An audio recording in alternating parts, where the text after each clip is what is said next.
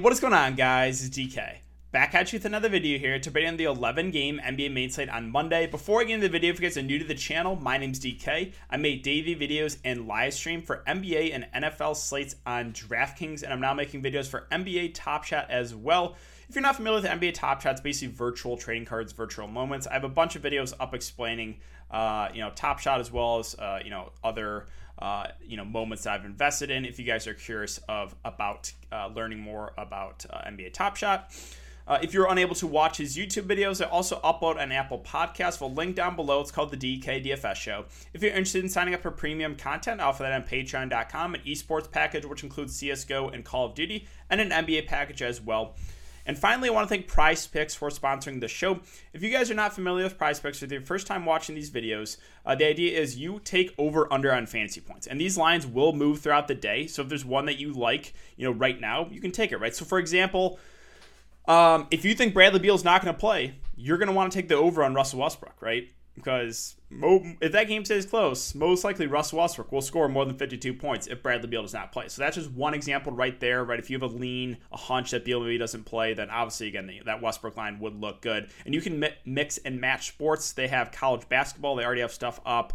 Um, again, they have esports. So if you guys want to sign up, you just go DKDFS.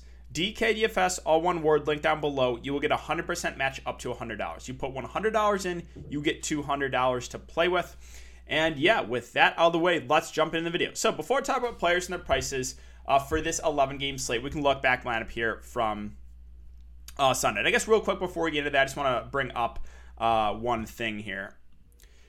Yeah, so the reason I, I like doing these uh, lineup reviews each and every night is because I like seeing myself looking back at my lineup and seeing, you know, where I got where I was right, where I was wrong, where I got lucky, where I got unlucky. And you know, if I got hit with bad variance, if I got unlucky, you know, tilt a little bit, right? Because I have a lot of money on the line each and every night. And, you know, random blowouts, random foul trouble, that stuff will kill you. And that stuff that is unpredictable. And I know, right? That happens to everyone. I'm not saying it, it doesn't. I get people saying, oh, you think you're the most unlucky player in the world? No, not at all. I know bad variance happens to everyone.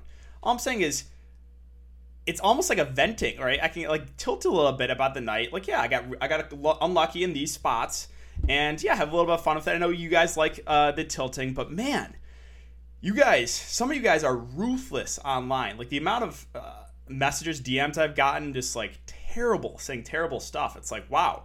Um, if you really don't like this, the lineup review is that bad. There are a ton of other YouTubers out there that won't even won't even look at how they did, won't even show you how they did the night before. They'll just go on to the, to the next slate. If that's what you want, fine, right? There's a lot of other guys that do that. The reason I do this every night is I want to show you guys that I put my money where my mouth is, right? I'm playing big money every night and yeah, so that's really it, guys. Um, all right, so let's let's go over my lineup really quick here. And this was wow, this was a super super low scoring slate, ugly ugly slate. Let's go over my lineup. So Trae Young, VanVleet, Gary Trent Jr., Siakam, Aron Baynes, R.J. Hampton, OG Anunoby, and Clint Capela. So, um, you know, I was playing the the Toronto chalk in the high dollar stuff. Everyone was chalk, so crazy. VanVleet, ninety percent owned. Gary Trent Jr. 77%. Pascal Siakam, 86%. Aron Baynes, 45%. OG Anunoby, 60%. So I played the chalk. I got a little bit different. Instead of going to Jokic or like Kuzma, I went to the Atlanta guys because I knew they were coming at a lot lower ownership. Uh, lower ownership. Unfortunately, that game was a blowout, right? So Trae Young, Clint Capela both didn't get there. But again, that was a shot I was willing to take in a three-game slate, and I took I used R.J. Hampton for value just because there was like no value on the slate. There really wasn't. That's why Baynes was 45% owned. I think KCP was like 50%. There was just absolutely no value. Um, so yeah, again, I, I took I took a risk there with, with, getting different with the Hawks. It didn't work out, but again, that was a risk I was willing to take on this three game slate. So that is it for the look back, guys. Let's move on to this 11 game slate. And let's start off with um, well, let's first go over the Vegas odds actually. So Let's see. I think we have three of the 11 games out right now. Pelicans and Celtics at 230 and a half over under. The Celtics are four point favorites. Raptors and Pistons at 219 over under. The Raptors four and a half point favorites. And Kings Spurs 228 over under. The Spurs are two and a half point favorites. Let's start off with the Pacers and the Wizards. So good matchup here for the Pacers. Domantas Sabonis at the top at 9-6. Definitely in play because the matchup. Um, with LeVert, you know, in this offense, he, he's de- definitely taking a hit usage wise. So not a priority play for me, but viable. With Brogdon versus LeVert, I think Brogdon's a little bit safer right now um, compared to LeVert. You know, both should play mid 30s minutes in a close game. So both guys are viable. I think I would lean Brogdon if you're going for more of the cash game play. And last guy I mentioned here is Miles Turner because of the price point plus the minutes. He's playing about 30 minutes. Now, he really gets there with the blocks, right? Seven blocks last game. That's why he had 40 fancy points. Five blocks, five blocks. Now, he's a good shot blocker, but is he going to continue to average like five blocks a game? I mean, he's almost really has been. Um, so, yeah, I think I think Turner is fine. Uh, but in a game where he only has one or two blocks, then he's probably not going to get there. So that's my only issue with my, playing Miles Turner is you're really relying on on him getting at least a couple blocks for you. Moving on to the Wizards. So Russell Westbrook, if there's no Brad Beal, is one of the clearest benefits of the slate. Um, you know, super high usage guy, especially if Beal's off the court. So even in a bad matchup, would love Westbrook without Beal. And then we'd just keep an eye on the starting lineup news. So like I know Jordan Robinson played a bit once Beal went down. I mean, we have Garrison Matthews who will play minutes, but super, super light in the scoring. As far as the bigs go, it's like a three headed monster with Len Lopez and now Daniel Gafford in there. I just, I don't think I can do it. So, really, for me, it's Westbrook, maybe one value guard depending on the starting lineup, and that's it if Beal is out. If Beal's in, there's not much here I like like I probably will stay away from Washington. Let's move on to New Orleans and Boston. So the big news that I keep eyeing is Lonzo Ball. If he's out, I think NAW should play mid 30s minutes. He's played 39, 32 minutes last couple games. Um, you guys know I'm a huge NAW fan. I don't love the price, don't love the matchup, but he's still in play if Lonzo's out because minutes. Uh, plus, again, he's an aggressive player in the offensive end. Now Zion Williamson, I think will go overlooked, but he continues to put up big performance after big performance even though the matchup's not necessarily the best, Zion is just on fire right now. So I am perfectly fine getting to Zion. Do prefer him to Ingram. Value wise, Adams is just like a fair play. Should play around 30 ish minutes. Decent point per minute guy. Bledsoe has been terrible besides what two games ago. He's just been in the teens fancy point wise. But if there's no Lonzo Ball, he should play mid 30s minutes. So yeah, you can take a shot on him.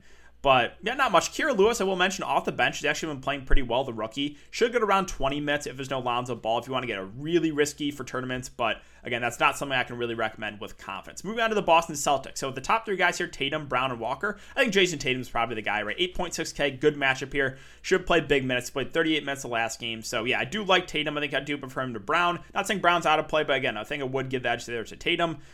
Kemba Walker at six eight just seems like a fair play. Um, Robert Williams is in play for tournaments. He's still not playing huge minutes. I'm expecting around mid to high 20s minutes. He's a really good point per minute guy.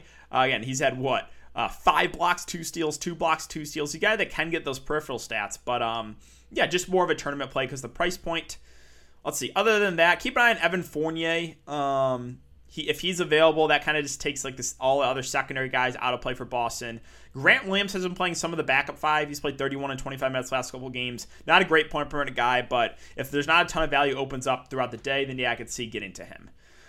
Minnesota, Brooklyn. So the top three guys all in play, but KAT's the guy I like the best. A great matchup here. Should play big minutes against last game was a blowout. Uh, again, still tilting about that because could have had a massive night yesterday if that game stayed close. Uh, but yeah, Karl-Anthony Towns uh, is a guy that I don't know if it's going to be super popular, but again, massive minutes, good matchup. As long as this game stays close, I do like KAT at the top. With Edwards and Beasley, these are the clear, you know, number two, number three guys in the offense. Beasley in his first game back played terrible, shot four of 17, but again, he's not afraid to shoot the ball. Same with Anthony Edwards. Now, again, both these guys are a little more reliant on the scoring, but they're in play if you want to game stack this up. Value wise, nothing here in Minnesota. Moving on to Brooklyn, it's the top two guards in, in Kyrie and Harden. Kyrie is back. Harden a little more expensive. I think Harden has a little bit of a higher floor, but again, he's about thousand dollars uh, more expensive. If you if you need the salary relief, I'm fine getting to Kyrie. I expect you know mid 30s minutes from Kyrie and close to 40 from Harden. So like them both in a great matchup as long as this game stays close. That's the only risk here. Blake Griffin at 5'3, no thank you. The only other guy I think I would consider here is Nic Claxton at 4'2. Has been playing mid 20s minutes. Um, decent point per guy besides the last couple of games. So yeah, if I had to pick a value guy, would be Nic Claxton. Let's move on to Miami and New York. On the Miami side, uh, no none, no Oladipo still. Goran Dragic probable. If Goran Dragic starts the point guard and there's no uh, minutes limit, I think he's a fair play uh, in the mid range. Should probably get around 30 minutes. So yeah, would have some interest there in, in Dragic if he does start. Uh, Jimmy Butler and Bam at the top. I know it's not necessarily the best matchup, but Jimmy again just been so so consistent. I think he's a good cash game play. And then Bam and Adebayo should be able to have his way against his Knicks front court. So the top two guys for the Heat both look good. And then Trevor Ariza for value has been starting. Should get around 30 minutes. Um, a guy that can do it all with the peripheral stats. So uh, yeah, if, if Ariza starts again, I think he does. Uh, I think he's in play for value. Let's move on to the Knicks. So Knicks are an interesting team here because Mitchell Robinson out, um, and Julius Randle might be out too. Julius Randle's currently questionable. If they're both out, then the front court's going to be Nerlens Noel and Taj Gibson, and both should play big minutes. So I actually would like both those guys a lot for value, assuming Noel starts the five and Taj starts the four. So, um, yeah, those two guys would be good value plays. Keep an eye on Reggie Bullock news. He is currently questionable. If he's out, then like RJ Barrett and Alec Burks are going to be the clear number one, number two in offense. Uh, RJ Barrett played 38 minutes, one for 41 fancy points. Alec Burks played 41 minutes, for 49 fantasy points. So these are the two guys that, if there's no Julius Randle, even though the matchup's not great, they're going to play massive minutes and get a ton of shot attempts. So those two guys would look pretty good. Uh, Quickley at 5'2, did play 26 minutes, but again, I'd rather get to Burks or, or um, Barrett if there's no Randle. And Derrick Rose, I think, is in play because he played 29 minutes last game. Um, again, assuming Bullock's out, assuming Randle's out again, I could see getting into Derrick Rose as well for out. So the Knicks, even though it's a bad matchup, there's some interesting plays here, assuming that Reggie Bullock and Julius Randle are out. Now, if Bullock and Randle are both in, then I'll probably stay away from the Knicks. Moving on to Toronto. So keep an eye on Lowry news. If he's out, it's fine. Going right back to VanVleet, right back to uh, Pascal Siakam. Both get a massive boost, both in a decent matchup. Um, so yeah, would like both of the main Toronto guys if in fact Kyle Lowry is out. OG Anunoby as well, right? He's the guy who's gonna play big minutes, play 38 minutes. Um, so those really those top three guys. Gary Trent Jr.'s in play, but we know again a little more reliant on the scoring. Had a bad shooting night, so he kind of busted. Was a chalk bust today. Uh, Boucher would be an interesting tournament play. Played 24 minutes off the bench. We know he's a really good point minute guy. It's just a matter of will the minutes be there. So I, am fine taking a shot at Boucher for GPPs. Uh, Rodney Hood got some run off the bench. He played 27 minutes. Um, again, if there's no Lowry, I guess he's viable uh, value play. Detroit, there's really nothing I like here. Jerami Grant available, and they're running such a deep rotation. If I had to pick one player, it would be Saben Lee. He started the last game, he played 24 minutes. If he starts again, I think we get mid 20s minutes. And at a price below 4K would be a viable value play. But other than that, oof, ooh, it is ugly. Memphis, Houston. So like this game is part of a game stack. Jonas Valanciunas for tournaments should play 25 to 30 minutes. We know is a really good point per minute guy. Ja Morant's guy that should play mid 30s minutes. Besides that last game has been uh, last again, besides the last game, 55, 34, and 48 fancy points. Up tempo game. I do kind of like Ja here at that price. Other than that, though, Memphis, again, they're just running such a deep rotation. So it's like, if you feel really good about only secondary plays, you can go there, but I don't really like anything else. On the Houston side, the big news is Christian Wood. If Christian Wood is out, absolutely love Kelly Olynyk at 4 4, assuming he starts. If you played him last night like myself, even though he had a big game, you missed out on a lot of points. He he definitely should have gone for 50 plus if he didn't get in early foul trouble in the third quarter and the game didn't blow out. So again, still tilted about that. But yeah, Kelly assuming Christian Wood is out, love him for value. John Wall, either way, again, played him last late. You got unlucky. 26 minutes, 40 fancy points. If he plays his 35 minutes, he goes for probably close to 60. So, um, really like John Wall there at the top, especially if Christian Wood's out, clear number one in offense. And Kevin Porter Jr. even started alongside John Wall, played 31 minutes. Would be a viable play in the mid range too. As far as the, the, the other value guys, I'm probably going to stay away with Danuel House coming back. So really, it's just Wall and Porter Jr. at the top. Wood, if he does play, if Wood's out, it's Kelly Olynyk. Um, how many minutes did DJ Augustin play actually? 24 minutes. I, I, think you could actually make the argument for him you know, off the bench at about 20 minutes. If I had to pick one more value, I would be DJ Augustin. All right, we have five games remaining. Dallas and OKC. So this game does have some bullet risk, but if it stays close, I really like Luka at the top. Uh, should play again mid 30s minutes. The one concern is blowout. Porzingis. Uh, I know he's had big games last couple games. Uh, last game was without Luka, so uh, he's not going to go for 62 again, most likely. Um, would prefer Luka to Porzingis, but both in play. I think Luka's a little bit safer. The secondary plays are kind of out of play with Luka back for me. On the OKC side, we'll have to monitor the status of Dort and Bazley. I don't think either play. If they don't play, OKC is actually going to have a pretty tight rotation. So Moses Brown at 6.8K. I know he had the massive game last game.